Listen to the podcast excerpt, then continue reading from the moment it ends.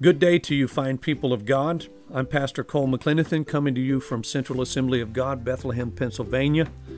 I trust that you will find great value in listening to this message today. My hope is that you're encouraged and strengthened by the word given, and that you will return to this site frequently to listen in. Be blessed.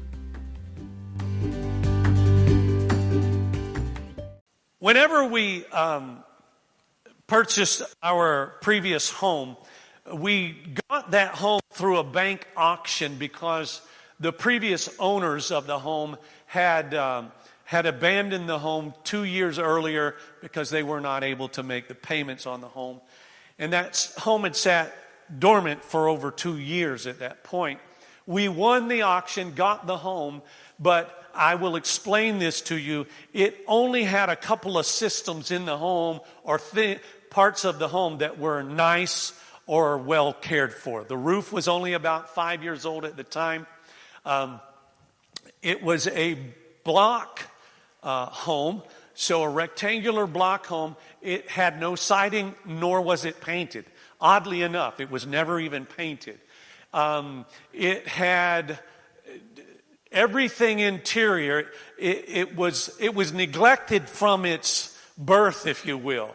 It was the old 1970s paneling inside, so it was all dark like our, our beams are right there, because this, this was built in 1966. So that was the color of the paneling in the home. And they had smoked cigarettes and stuff. So it was all grimy. The ceiling in the kitchen, I had to coat the ceiling like four times because it was just grimy in there, etc.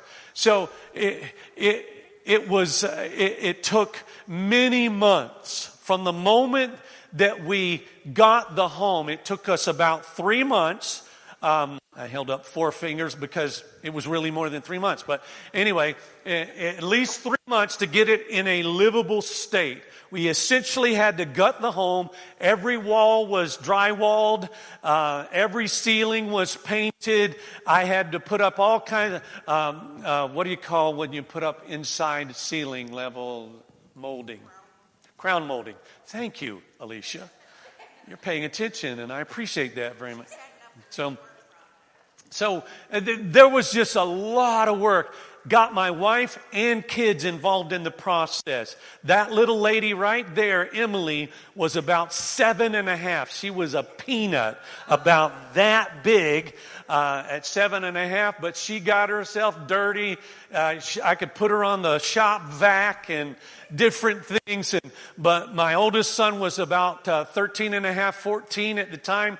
And, and so they were doing drywall and, and such things. So they learned some stuff in that, that home. And even Amy was involved in cleanup and, su- and barking out orders. She was really good at that.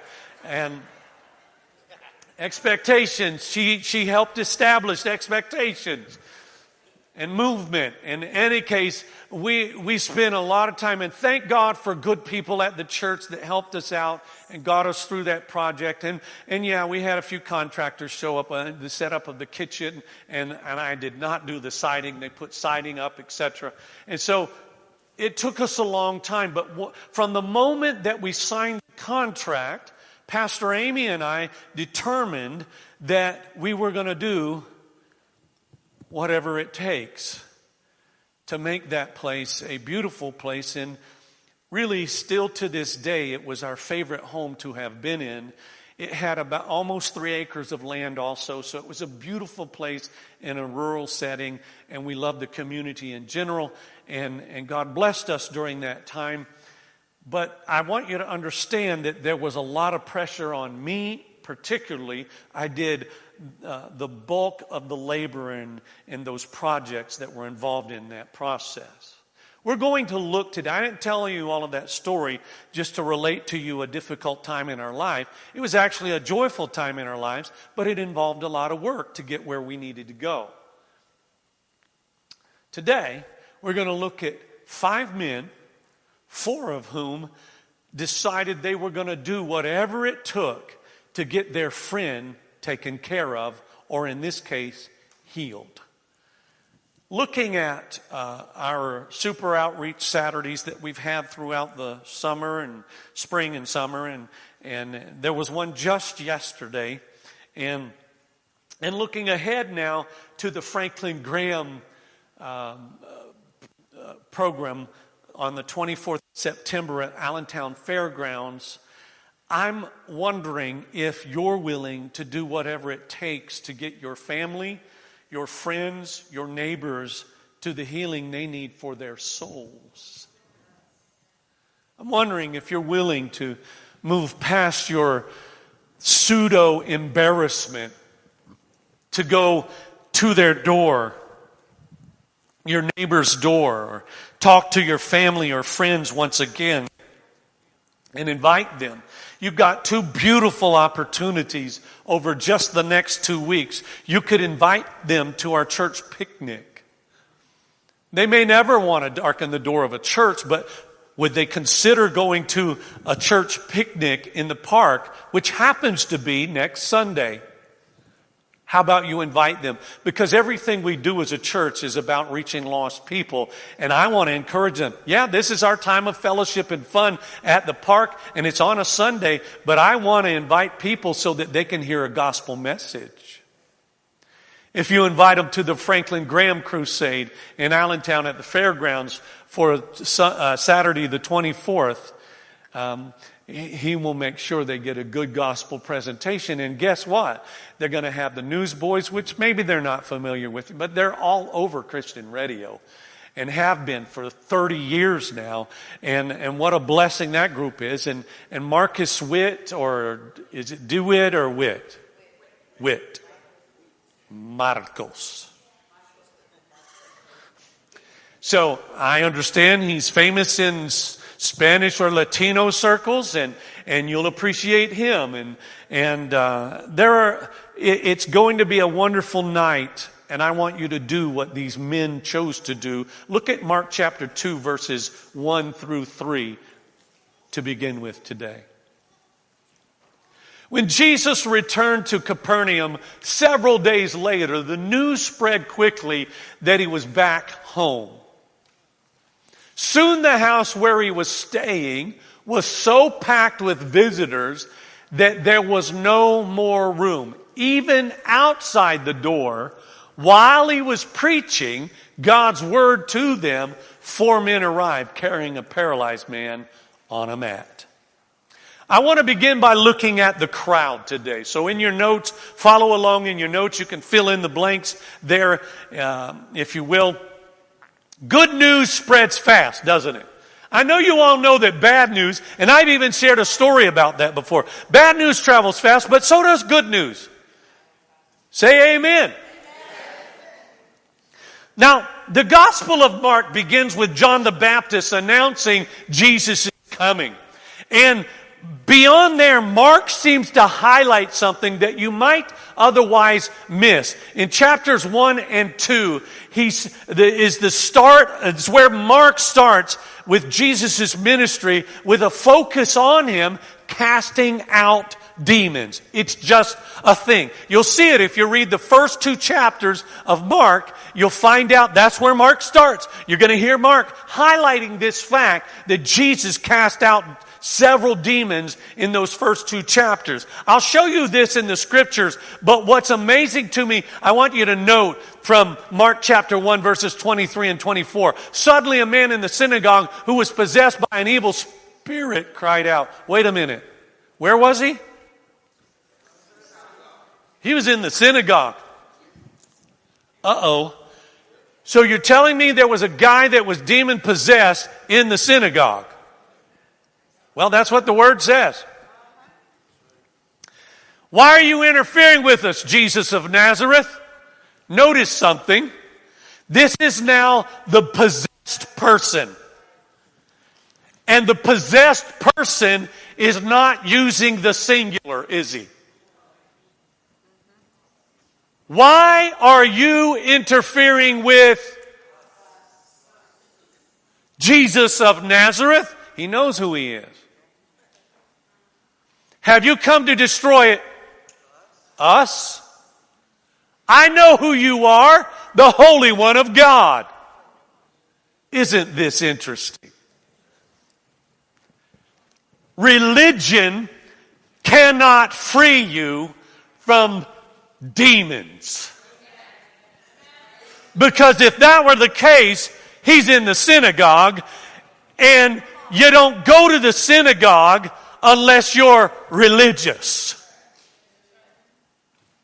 So attending church may not help you out. You need to get church in you, not around you. Interesting, isn't it, that the demons recognized who Jesus was? I know who you are. It wasn't just that he was Jesus. They didn't recognize him in his humanity. No, I know who you are. And they recognize in that moment, have you come to destroy us? Now, if Jesus were Clint Eastwood, he would have said, Yes, I have. You want to get out now while it's getting good? He essentially did that because he cast the demon out of the man. Religion doesn't even know the demons are there. Now, to continue in our story, Mark blames, I'm using that in quotes, a man healed of leprosy for creating the massive crowds that are clamoring around Jesus at this point. It's the, it's a, it's a man who was healed from leprosy. I'll show you it in the scriptures. This is again, this is backing up to Mark chapter 1. I have it for you, verse 45. Look at what he says. But the man, this is the man healed of leprosy, went and spread the word, proclaiming to everyone what had happened. As a result, large crowds soon surrounded Jesus and he couldn't publicly enter a town anywhere. Wow is right. In an age where they didn't have Instagram or Facebook or TikToks. He couldn't go anywhere. He had to stay out in the secluded places and listen to this line. But people from everywhere kept coming to him. I'll get back to that. Now, fast forward to the crowded house where Jesus is speaking and they have the paralyzed man outside at this stage. People who heard Jesus were heard about Jesus were intent on seeing him. So write that down, seeing him. I love the fact that Jesus was attractive to people. People tracked Jesus down wherever he went. They weren't content to just know about him. They tracked him down. Some of you are very attracted to revival services and stuff where you you can sense and feel the the spirit of God, and I, I'm grateful for that. I want you to look at this uh, verse again. I'm going to help you. I'm going to paraphrase it. He had to stay out in the secluded places, but people. Let me re- rephrase that last line. He had to stay out in secluded places, but it didn't matter. People still found him. And I, it makes me question this for you. Are you attractive to people? Is the Jesus in you attractive to people? Or does he put off people? Do they want to be around you? Are you that kind of person that they don't like being around? Jesus was the kind of person that drew people towards him. I want to be that kind of church that people are drawn to us because of the power and the anointing that is on our lives. Not just the preacher, by the way. Not just a, and, and when I say attractive, I'm not saying attractive like Pastor Amy is attractive. I'm saying attractive in the gospel sense, in the spirit sense, that you have a, an anointing, you have something that draws people towards you because they sense something about you that's different from their regular friends. You want to be one of their irregular friends. Set apart and separated unto Christ. The anointing of God draws a crowd. That's what you should be chasing. We spend hours and hours beautifying ourselves. I'm not telling you ladies to stop. Please don't misinterpret this.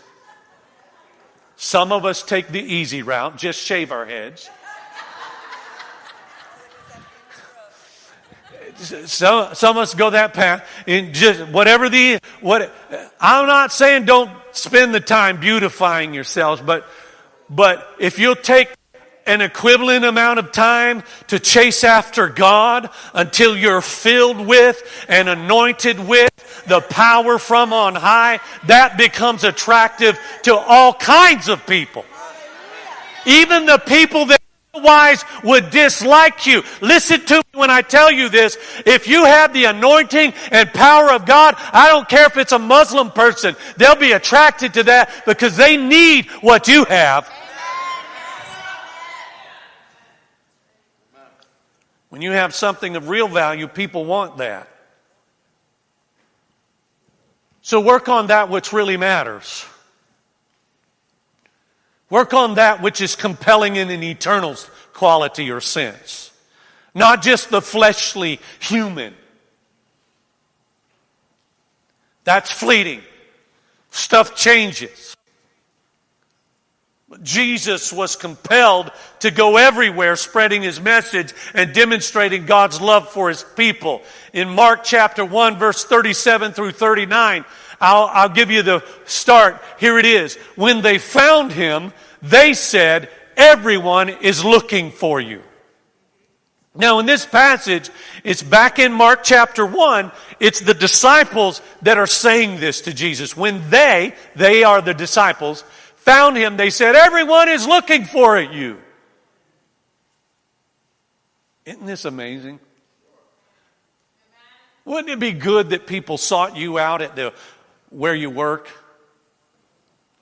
Wouldn't it be good that they identified you as a man or woman of God? Somebody that they knew they could trust would get in touch with God for them. Hey, could you have a chat with the man upstairs? They'll say it like that. I know you have it good in, uh, they've, this has been said to me multiple times. I know you have it in good with the man upstairs. Could you put in a good word for me?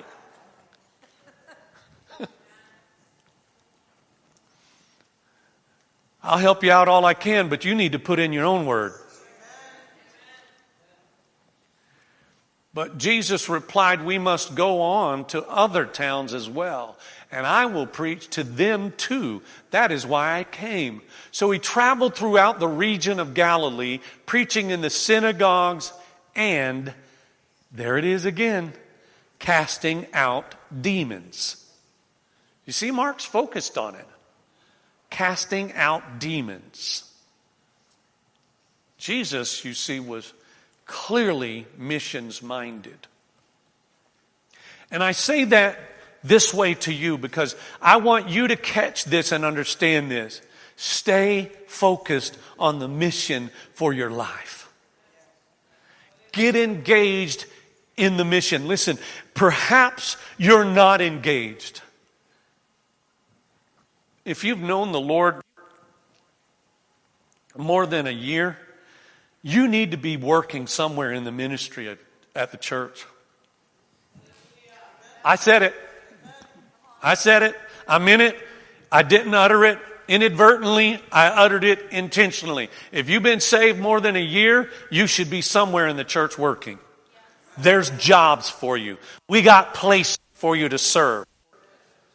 If you're incapable of anything else, Find, go, help out loading up the van next Friday or Saturday whenever they're loading it up for the church picnic.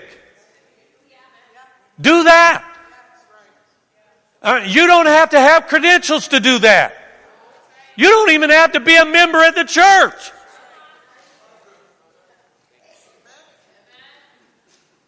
We got places for you to serve. Jesus was missions minded. Don't let the distractions of life get you off course, by the way. That's what I get out of Jesus' word back to his disciples. And Jesus, they're saying, everyone's looking for you. Jesus says, yeah, I know that, but I have other places I have to go. I've got to get the gospel out. I've got to get this message to you. Sounds like a Bee Gees song. Now it'll start in your heads. I just planted the seed. Don't let the distractions get you, of life get you off course. Prioritize the things that matter to the kingdom of God. Now I'm going to hit you where it hurts. I think it's important that Johnny is involved in sports and extracurricular activities that give him physical actions and activity. I think that's important. But do you give up church on Sundays because of it? I know you can say ouch or you can say amen, but it depends on what category you're in if you're going to say amen or not. What are you telling him or her if church is negotiable based on your desires at the time? Because you're sending a message whether you want to or not. And I want you to help. I'm going to contextualize this because I, my boys were involved in baseball. My daughter did dance through those early years.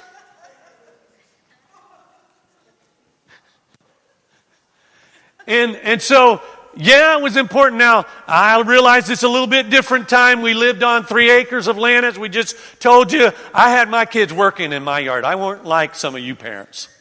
All of my kids had chores. All of my kids. She, she, the lawnmower mower weighed more than she did the first time she mowed. That's right. And so, uh, so that's y'all's business. Y'all work your thing. Do your thing your way. But they still were involved in these extracurricular activities. But when the first time one of them came to me, said, Dad, can we play soccer? I said, when do they have the practices? When do they have the games? Well, they have them on Thursday nights and they have them on Saturdays. And they do some on Sundays. I said, You answered your own question. If it's on Sunday, you're not going to do it. We can do the other things. And we were in a good community. They even understood that we had church on Wednesday nights. And they were open to that and su- such things. But they only did baseball, the boys. And they joined band. They were able to play in the band because the games are on Fridays and stuff like that. But they weren't practicing. They weren't doing stuff on Wednesday nights or Sundays. They weren't doing it. We set a priority. We how things were going to be in our household because I wanted the message that they understood. Because listen to me when I tell you this, parents, you, are you're, you're lulled into some kind of uh, hypnotism that it's designed by the enemy, not by the Lord. That's making you believe that it's okay. You send them the message that it's all right for us to miss this Sunday because this is what we're doing right now. And you're telling them that when it doesn't feel like they should be there, they don't have to be there. And I guarantee you, when they are 15 year olds, they'll look you in the face and say to you, I don't feel like going to church today. Guarantee it.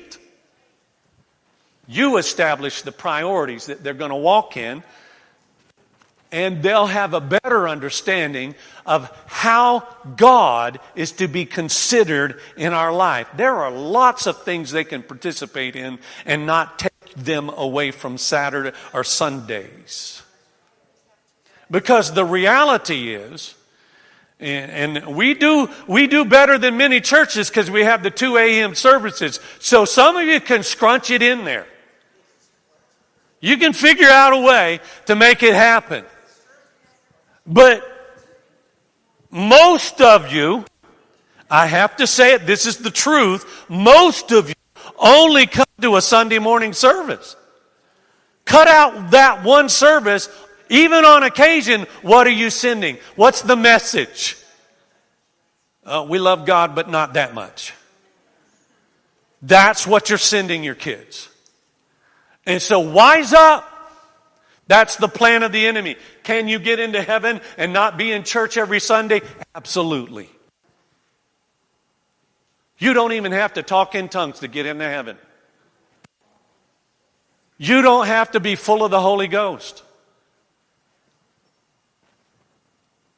But if you want your kids to recognize who God is, you're the one that's going to have to make that valuable to them. That's the crowd. Now let's take the drop.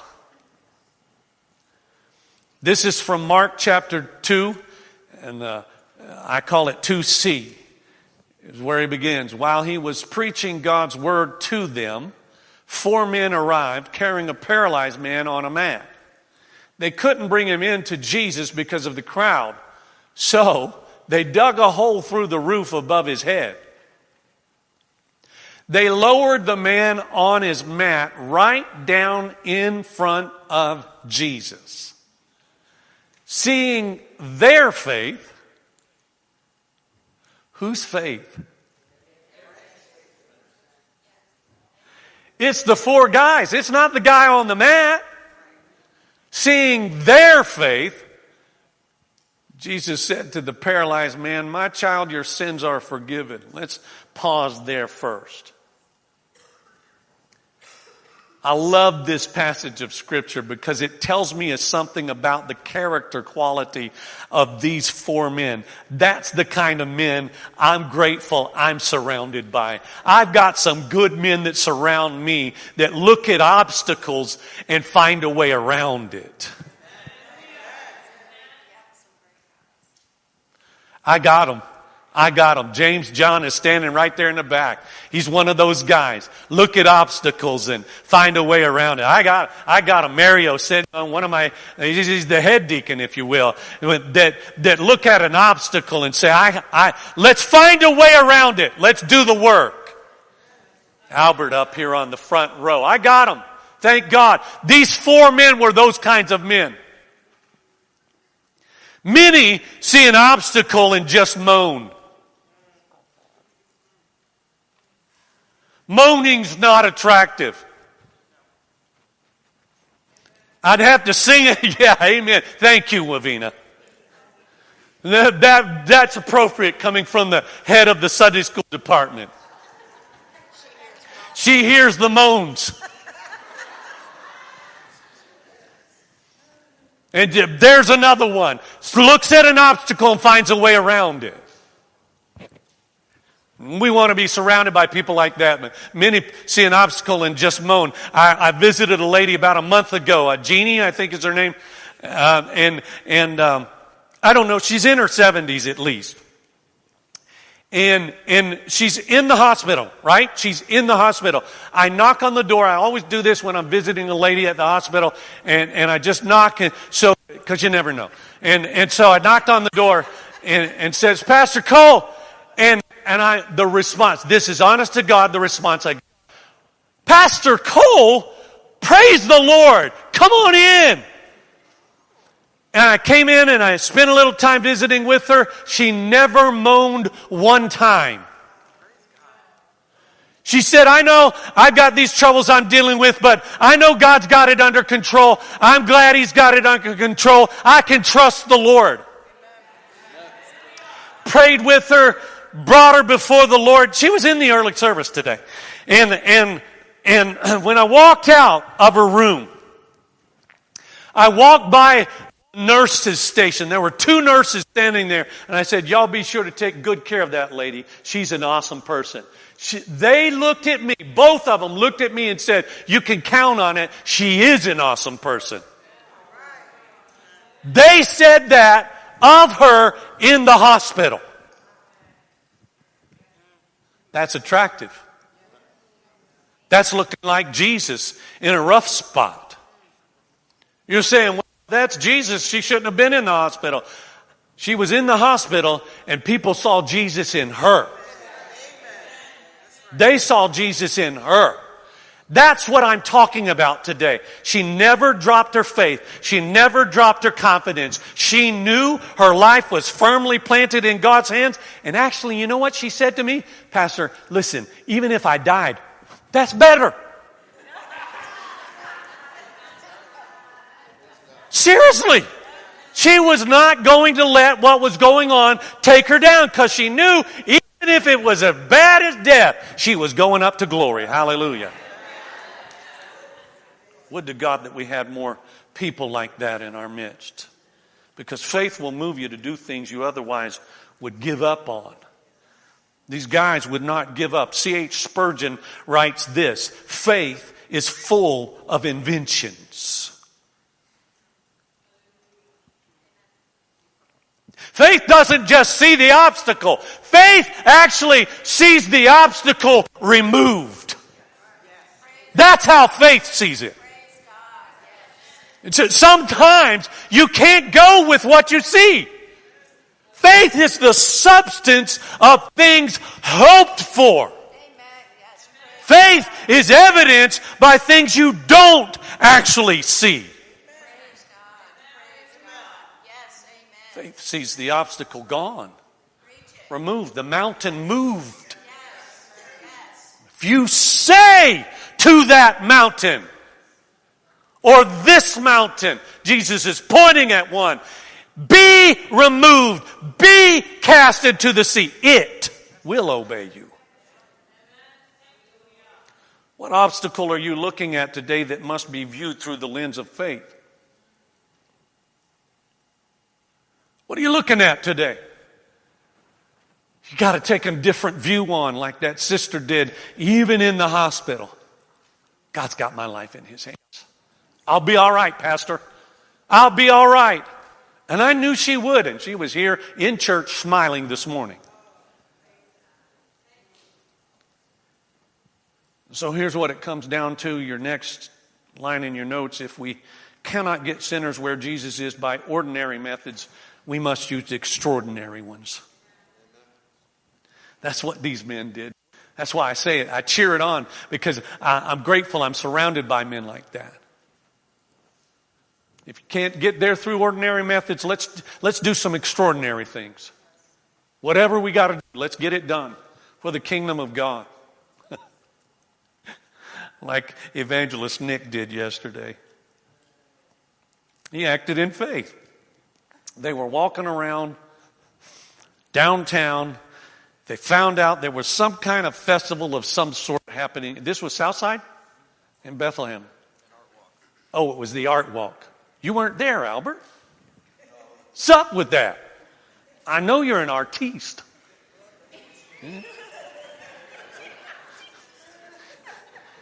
So they they were in the Bethlehem area and, and they found out this was happening and they came upon an area where there was a loudspeaker and there were microphones and some kind of, must have been some kind of stage or it looked like a stage set up. He's a man of faith. And he walks up there and he says, Who, Who's in charge? And the first person was in charge. And it pointed them, though, in the right direction. And ultimately, and I may have the story a little bit, but you correct me if I need to be corrected, because uh, I get to the main points that, are, that matter. And, and he said, Here's a microphone, here are speakers. We're here to do evangelism. Looks like God set it up for us.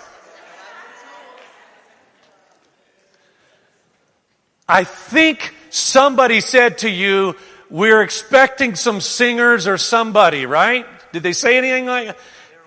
They're waiting on somebody to come and they were going to do some music. And you know what he said? I have a famous musician with me.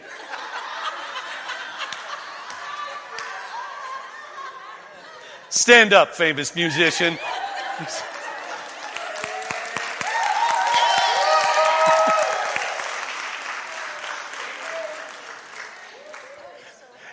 and she has her guitar. She's ready to sing.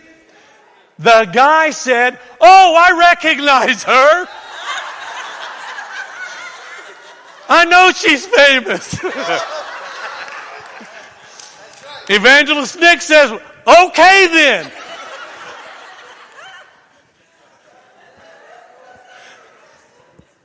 If we cannot get sinners where Jesus is by ordinary methods, who's gonna find the extraordinary methods to get them to hear the gospel of Jesus Christ? Faith is inventive. Faith isn't deterred by the first obstacle it comes up against.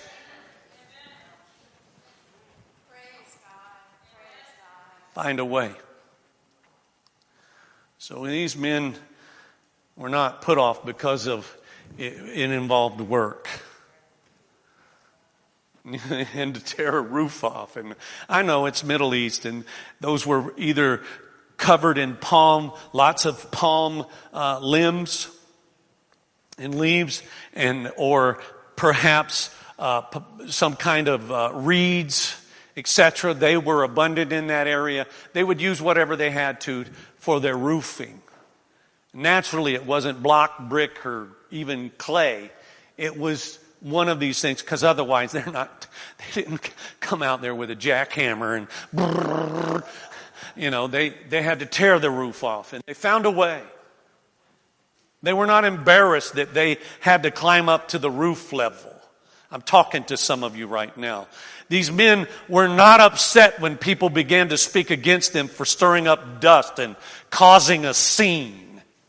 Have you ever met anybody from the Middle East? They're not easily calmed. If you get in their way, have you watched television for the last 25 years?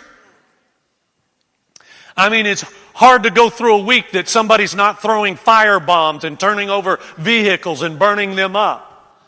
So, in other words, when you do something they don't like, they let you know. There's a few of you like that here. You're not throwing fire bombs, hopefully. But, but if you got a problem, you make sure people know it. There's a few, you don't have to say amen. There's a few of you like that. I'm, I've met a few of you like that. I know you're like that. You're easily identifiable, but these folks from the Middle East, you see, what if you were the pers- first person to get close to Jesus that day? And you had, you had that spot because you've been there for four hours. Now here these turkeys. What is going on up there? I hear people. That ain't the Holy Ghost. And when they start tearing the roof off, guess what's happening? OSHA disapproves.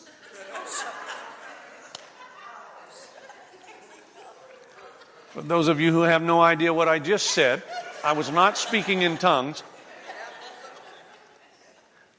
That's the department all over the United States that determines what you can do in a construction zone.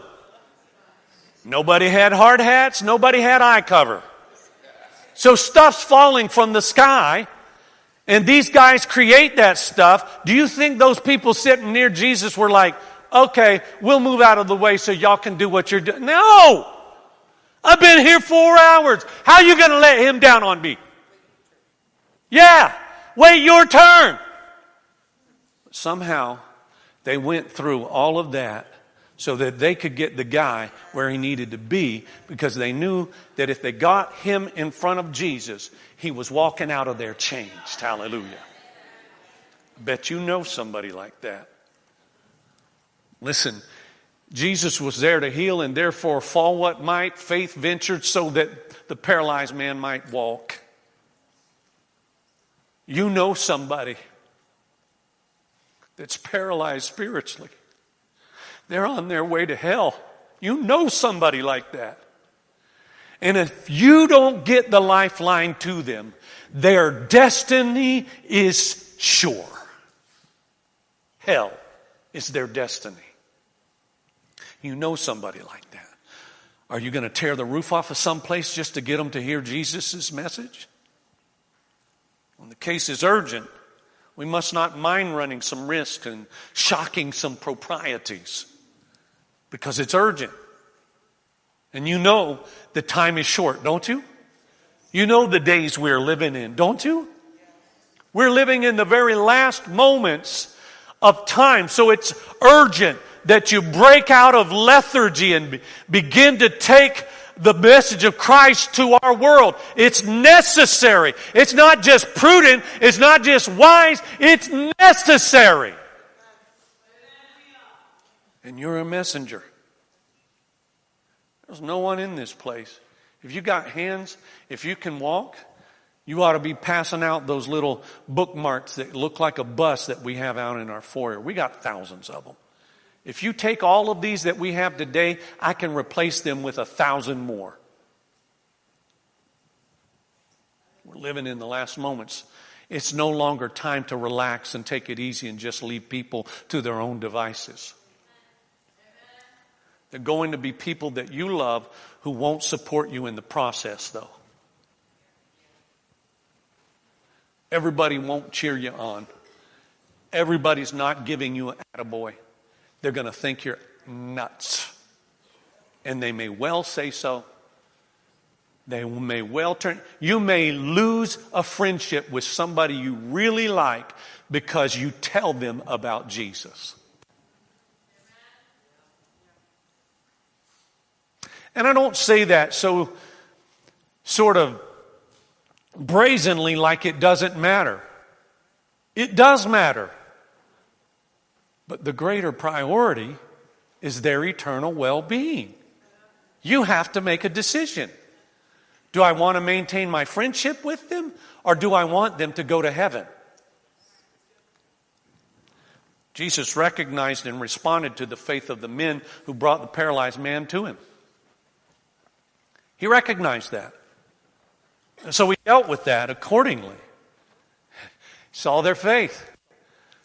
He saw the debris falling, may have coughed and spluttered a little bit.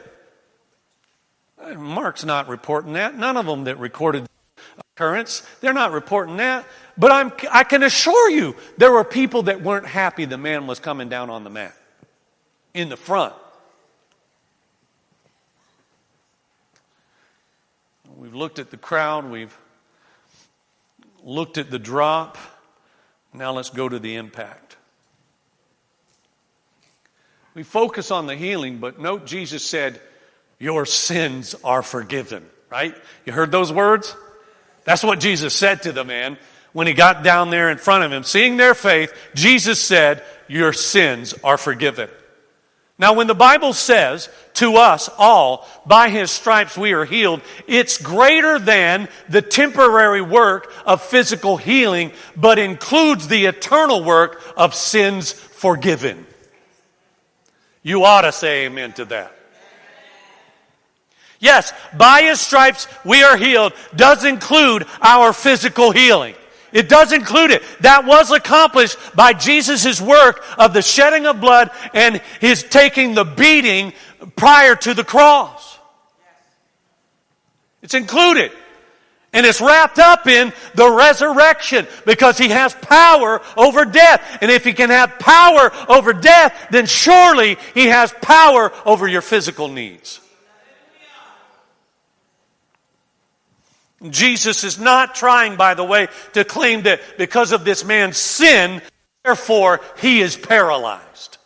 That's not what Jesus is saying. Here's what Jesus is saying. Jesus is pointing to the entrance of sin into the world that brings about all sickness and disease. Therefore, saying, which is easier, Jesus said, which is easier? Your sins are forgiven or rise up, take your bed, and walk.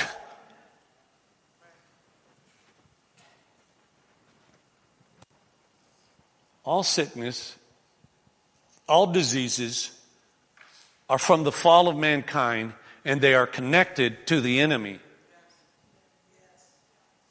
God wants you healed. What happens? The results stun the crowd. That's the impact. Listen to this from, from Mark 2 12. And the man jumped up. Now, he was paralyzed prior to this. They all knew him. He was paralyzed. Grabbed his mat and walked out through the stunned onlookers. They were all amazed and praised God, exclaiming, We've never seen anything like this before. What's that mean to you? Well, it's this, church. Signs and wonders give credence to his words. It's what happens when, when people witness a miracle. Uh, faith will leap in the heart of all who are listening and observing what has taken place. See, what's going to happen is that Jesus, now Jesus can preach the message of life provided through the work of the cross to come. Now it can happen.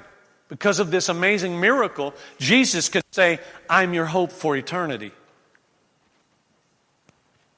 Because they were all stunned and amazed by this great miracle he had worked. They can now say, I'm your hope for eternity. Jesus can say that. Remember what Jesus said to one of Lazarus' sisters? He said, Jesus told her, I'm the resurrection and the life. Anyone who believes in me will live even after dying. John 11, 25. Let me bring it to a close for you this morning. Do likewise. That's my conclusion. Do likewise. I'll say it to you this way over to you. It's now over to you. Jesus said, Over to you to his disciples. The disciples said to us, Over to you. This is Mark 16 now, verse 15 through 18. And then he told them, Go into all the world and preach the good news to everyone. Anyone who believes and is baptized will be saved, but anyone who refuses to believe will be condemned. These miraculous signs will accompany those who believe. They will cast out demons. see, this is Mark, right? This is Mark's gospel. And you see it again? What's the first thing he says for miraculous signs? They will cast out demons in my name. They will speak in new languages. They will be able to handle snakes with safety.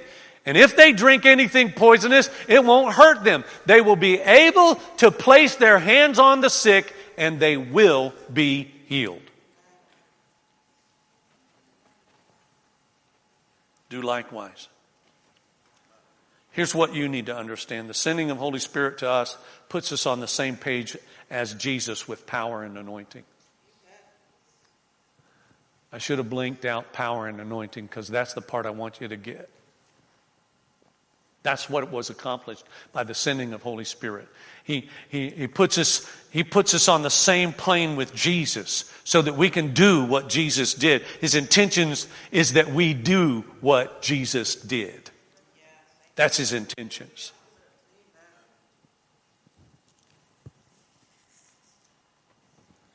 And so I want to say it to you this way in closing. We have one of the greatest opportunities that's been afforded to the Lehigh Valley in more than 25 years. What I'm talking about, Franklin Graham, there are tons of places he could have gone on the East Coast. In prayer, he felt it was time to come to the Lehigh Valley. In prayer. He's doing a, a sort of a north northwest, not northwest, northeast um, run, kind of going uh, western Pennsylvania out through Ohio, up through Michigan, and such with his meetings. But on the 24th, he's right in Allentown. And what do I want you to get out of this? This is not in your notes, so you have to listen to me. Will you carry your lame family members to the meeting? I, I, want you to take it beyond just giving them a, a bookmark that has the date on it. I do. Hey, Franklin Graham's, this is what you're saying to a workmate. Franklin Graham's going to be with us on the weekend, 24th at 6:30 in the evening. It's going to be at Allentown Fairgrounds. There's going to be great music. There's going to be a great night. When can I pick you up? Did you all catch that?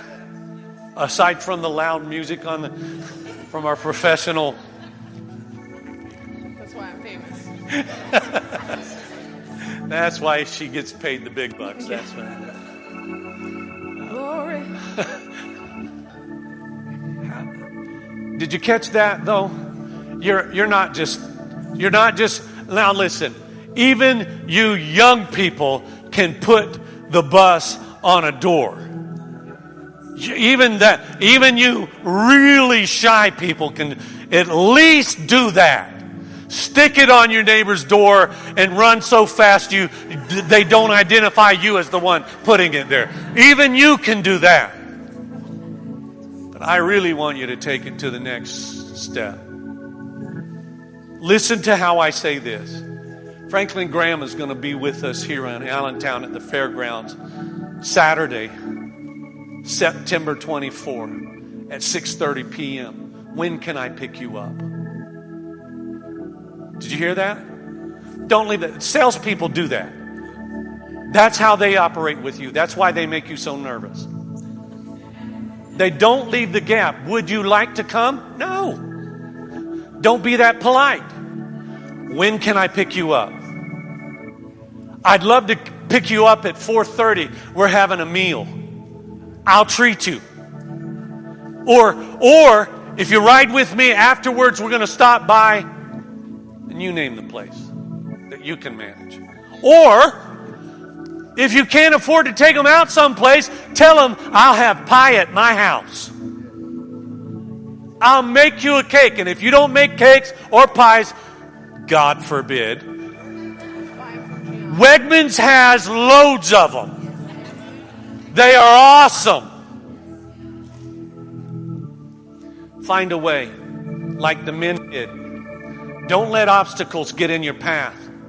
I'm talking about your family. I'm talking about your friends. I'm talking about your workmates, the people that you will face another day. Invite them. This is eternity we're talking about. Get over yourself. We're talking about eternity. Christ said to take the gospel into all the world. That includes your family, your friends, your neighbors, your workmates, schoolmates for you young people. Invite them. Find a way. Tear the roof off the place if you have to. But find a way. Get through it. Will you hurdle whatever obstacles are preventing you from bringing the good news to your friends and workmates? If you get them there on that night, they're going to hear the gospel message. They'll hear it. So find a way to get them there. Would you stand to your feet?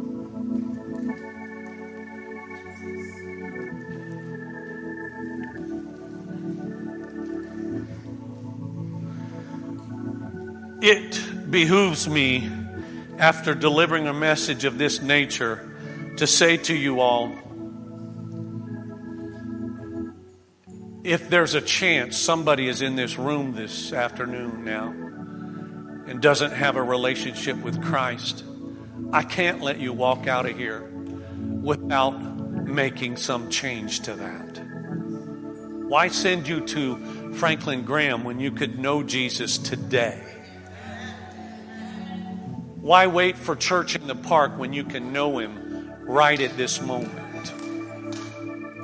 So maybe you're here right at this moment and you do not have a relationship with Jesus Christ. Maybe you could bow your head, close your eyes instead of looking at whatever's going over on my right side. Just close your eyes. Give me your attention for a few moments. If if you're here and not in a right relationship with Christ, or you're unsure of your eternal condition. If you've never asked Christ to forgive you of your sins or come into your heart, your position is precarious. You're not going into heaven for eternity.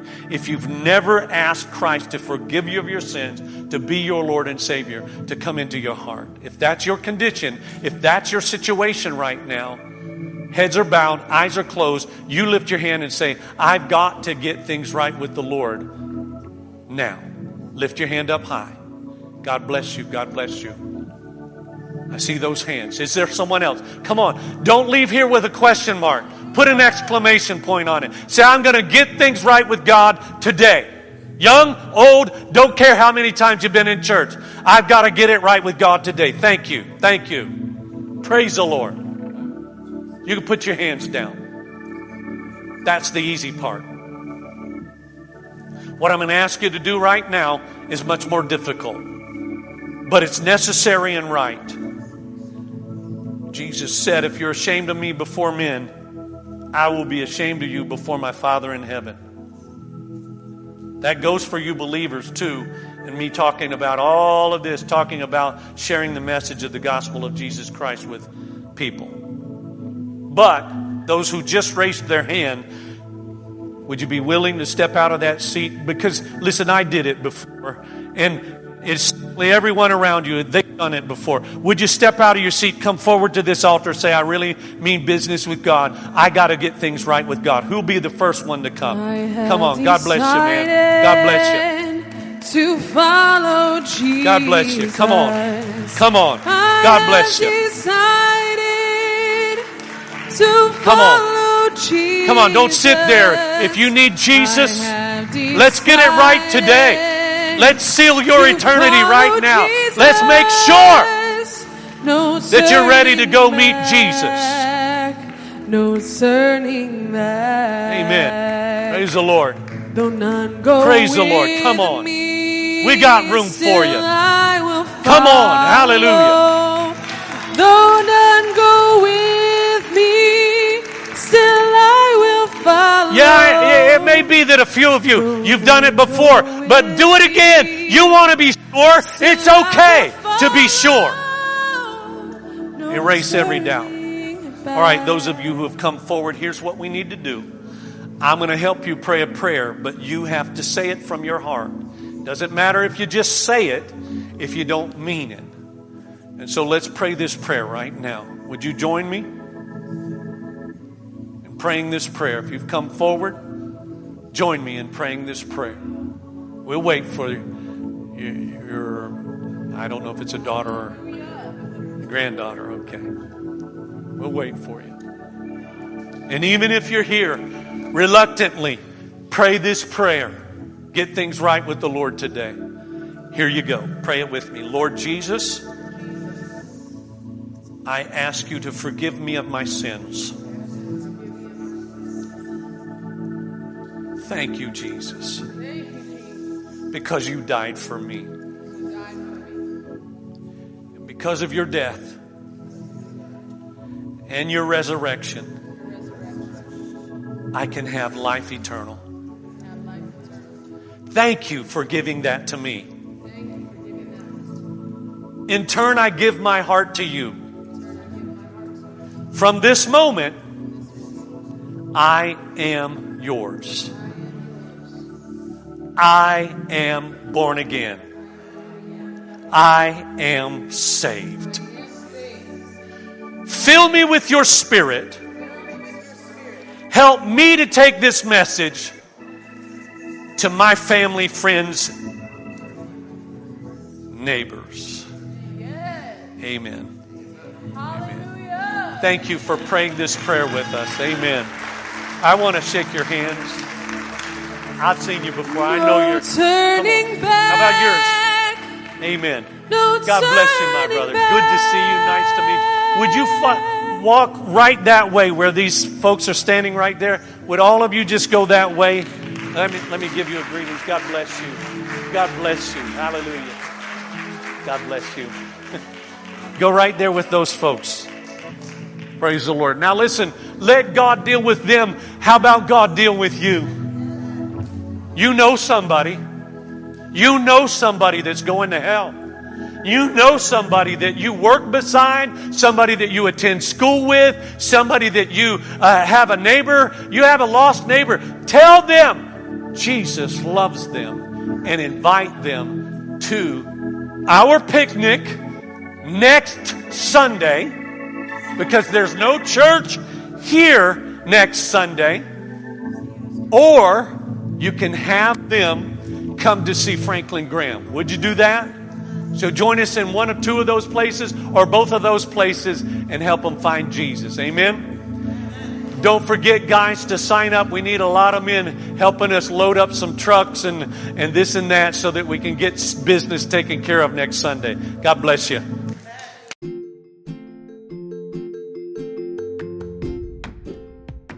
I hope you've enjoyed today's message and that it has been a blessing to you. Thank you for listening in.